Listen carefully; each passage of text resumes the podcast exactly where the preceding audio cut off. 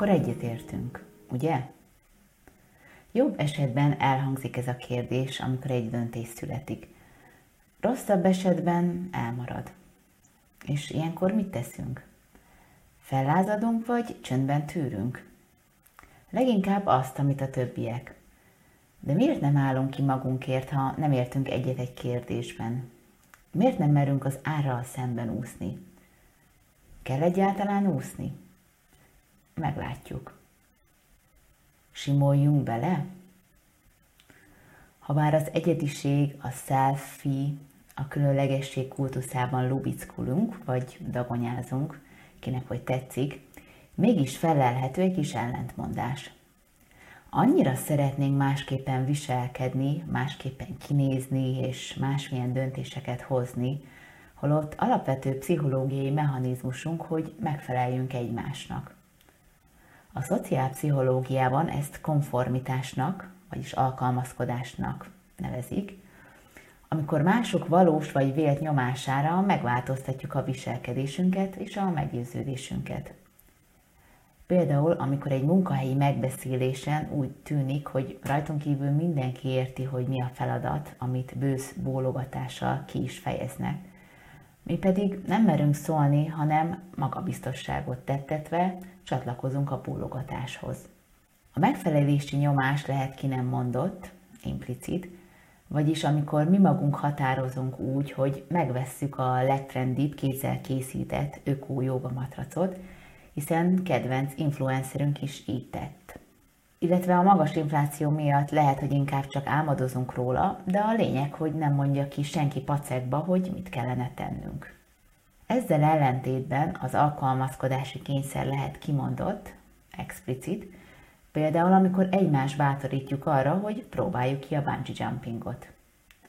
De ez most akkor jó vagy rossz dolog, hogy így működünk? Kétségtelen, hogy a társadalmi befolyásolásnak vannak negatív oldalai. Például, ha valaki huligánokhoz csapódva kukákat gyújtogat. Vannak olyan közösségvállalások, amelyek inkább semlegesnek tekinthetőek, mint amikor követjük a legújabb divatrendeket és lecseréljük a szűk farmerünket az éppen menő oversize variációkra. Illetve vannak egyértelműen hasznos formái a konformitásnak, ami az emberi interakciókat gördülékenyebbé teszi. Valamint nem kell annyit gondolkodnunk, hogy bizonyos társas helyzetekben hogyan is kellene viselkednünk. Például a boltba beállunk a sorba, köszönünk a másiknak, és nem parkolunk a biciklisávra. Másolunk, de miért? De miért másoljuk mások viselkedését? Ennek két lehetséges okát nézzük meg. Az első az ideomotoros tevékenység elve. Az elnevezéstől ne jegyünk meg. Ez röviden azt jelenti, hogy pusztán a viselkedésről való gondolkodás valószínűbbé teszi a viselkedés végrehajtását. Ha például csak arra gondolunk, hogy megeszünk egy tábla csokit, hajlamosabbak leszünk bekukucskálni a spájzba és törni legalább egy kockával, de előfordulhat, hogy többel. Továbbá, ha a párunkat látjuk a spájz felé szimatolni, akkor arról is eszünkbe juthat, hogy de jó lenne csokit csemegézni, és öt perc múlva már lehet, hogy együtt majszoljuk a milkát. Ez azért lehetséges, mert az érzékelésért felelős agyi régiók átfedésben vannak a végrehajtási felelős agyi területekkel. Második pedig, hogy jobban szeretnek minket. Mármintha utánzunk másokat. Vagyis hajlamosabbak vagyunk jobban kedvelni azokat, akik hasonlóan viselkednek, mint mi. Sőt, azokat, akik egyenesen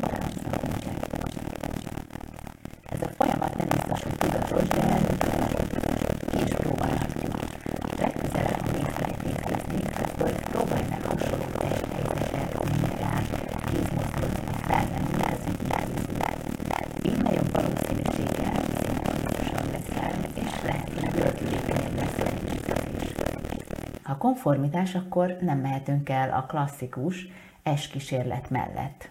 Nyolc résztvevő szerepelt a kísérletben, ebből hét beépített. Az volt a feladatuk, hogy megállapítsák, hogy az első lapon bemutatott három vonal közül melyik ugyanakkora, mint a második lapon bemutatott referenciavonal. ti is ki tudjátok próbálni. Szerintetek az A, B vagy a C vonal ugyanakkora, mint a lapszélén látható kérdőjeles vonal. Ezt a képet megnézheted a blogon. Szerintem egyetérthetünk abban, hogy a B, vagyis nem kimondottan nehéz megoldani ezt a feladatot. Az első két körben mindenki helyesen válaszolt, majd a harmadik körben jött az izgalmas rész. A beépített emberek rezzenéstelen arccal direkt rosszul válaszoltak, amiről természetesen a kísérleti alany mit sem tudott. A kutatók arra voltak kíváncsiak, hogy a kísérleti alanyok milyen gyakran értenek egyet a többiek által adott, helytelen válaszsal, amivel a saját helyes válaszokat háttérbe szorítják. Mit gondoltok? A vizsgált résztvevők háromnegyede legalább egyszer helytelen választ adott. De miért van ez így? Az egyik magyarázat lehet a normatív társas befolyás, ami azt jelenti, hogy elsősorban azért alkalmazkodunk, hogy ne tűnjünk mások szemébe negatívnak. Vagyis szeretnénk elkerülni a kritikát, a rosszallást és a kitaszítottságot. Azt hiszem, ez egy értető vágy mindannyiunk részéről. A hajlamosító tényezők. Mitől is függ, hogy mennyire alkalmazkodunk a többiekhez? Első a csoportméret. Ha nő a csoportméret, akkor nő a konformitás is, de csak egy bizonyos mértékig, körülbelül 3-4 főig. Utána elkezd csökkenni. Vagyis pszichológiailag erősebb hatása van annak, ha páran néznek rám furcsán, mintha a 14-en. Ez meglepő lehet, de ennek az az oka, hogy minél nagyobb a csoport, annál valószínűbb, hogy vannak olyan tagok, akiknek hasonló a véleményük, ezért az a 14 ember nem 14 féleképpen fog ránk gondolni. Ez valahol megnyugtató. Második, a csoportkonszenzus. Ha mindenki egyetért abban, hogy legyenek hosszabbak a napi rendszerességű megbeszélések, és csak szerintünk felesleges 15 perc helyett egy óráig nyújtani, mint a rétes tésztát, hát az eléggé megsemmisítő lehet.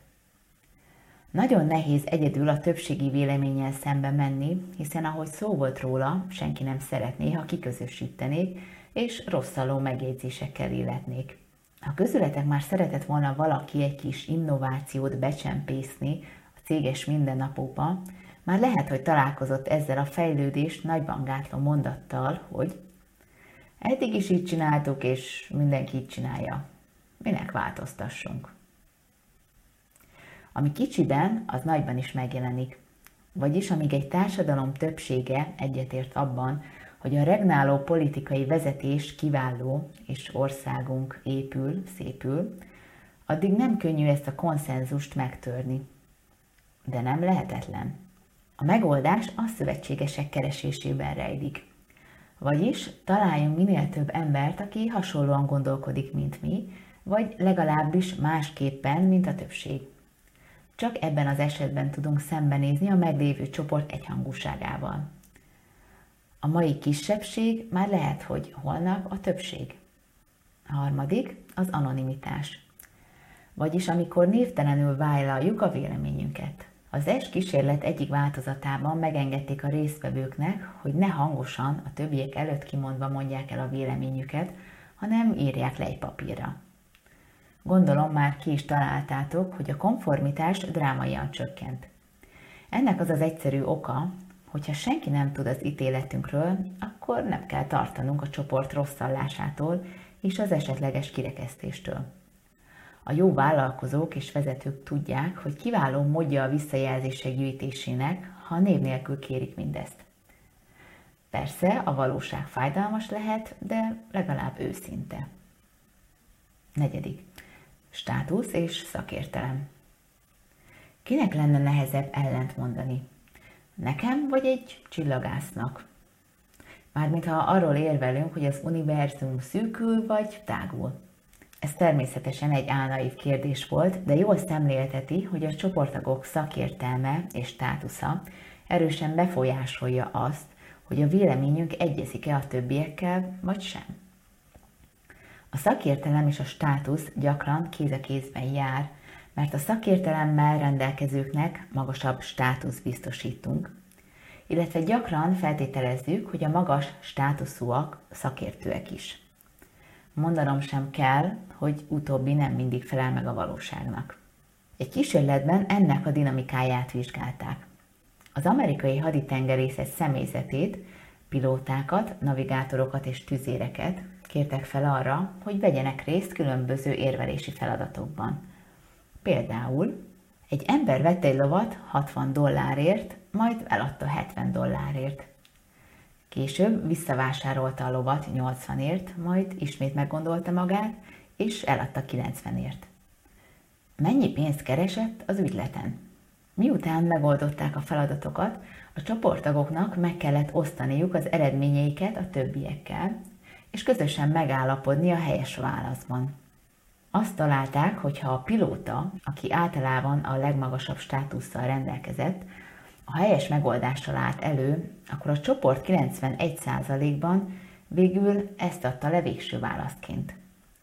Ha a navigátor mondta a helyes választ, akkor az esetek 80%-ában történt mindez, míg a hierarchia alján lévő tüzér esetében csak 63%-ban. Vagyis bármennyire is fáj ezt kimondani, a magasabb státuszú egyének véleménye nagyobb súlya esik latba. Konklúzió. Alkalmazkodunk, besimulunk, egyetértünk. A konformitás az életünk része. Még akkor is, ha nem mérjük Így az ősember vagyunk, hiszen régen szó szerint múlhatott azon, ha kirekesztettek minket egy csoportból. Ez egy természetes emberi reakció, aminek számos előnye is lehet, ahogyan rengeteg tényezőtől is függ. Mint például a kultúra és a nem, ami egy külön cikket érdemelne. De ne feledjük, hogy az üzleti világ és a politika is pontosan ismeri ezeket a mechanizmusokat, és nem restek visszaélni ezzel a tudással. És mi mit tehetünk? Elsősorban szerezzünk ismeretet arról, hogyan is működik az emberi psziché és nem kell mindig egyetérteni. Még akkor sem, ha egy pilóta, egy csillagász vagy egy miniszterelnök mondja azt, hogy a lóügyleten 10 dollárt keresett.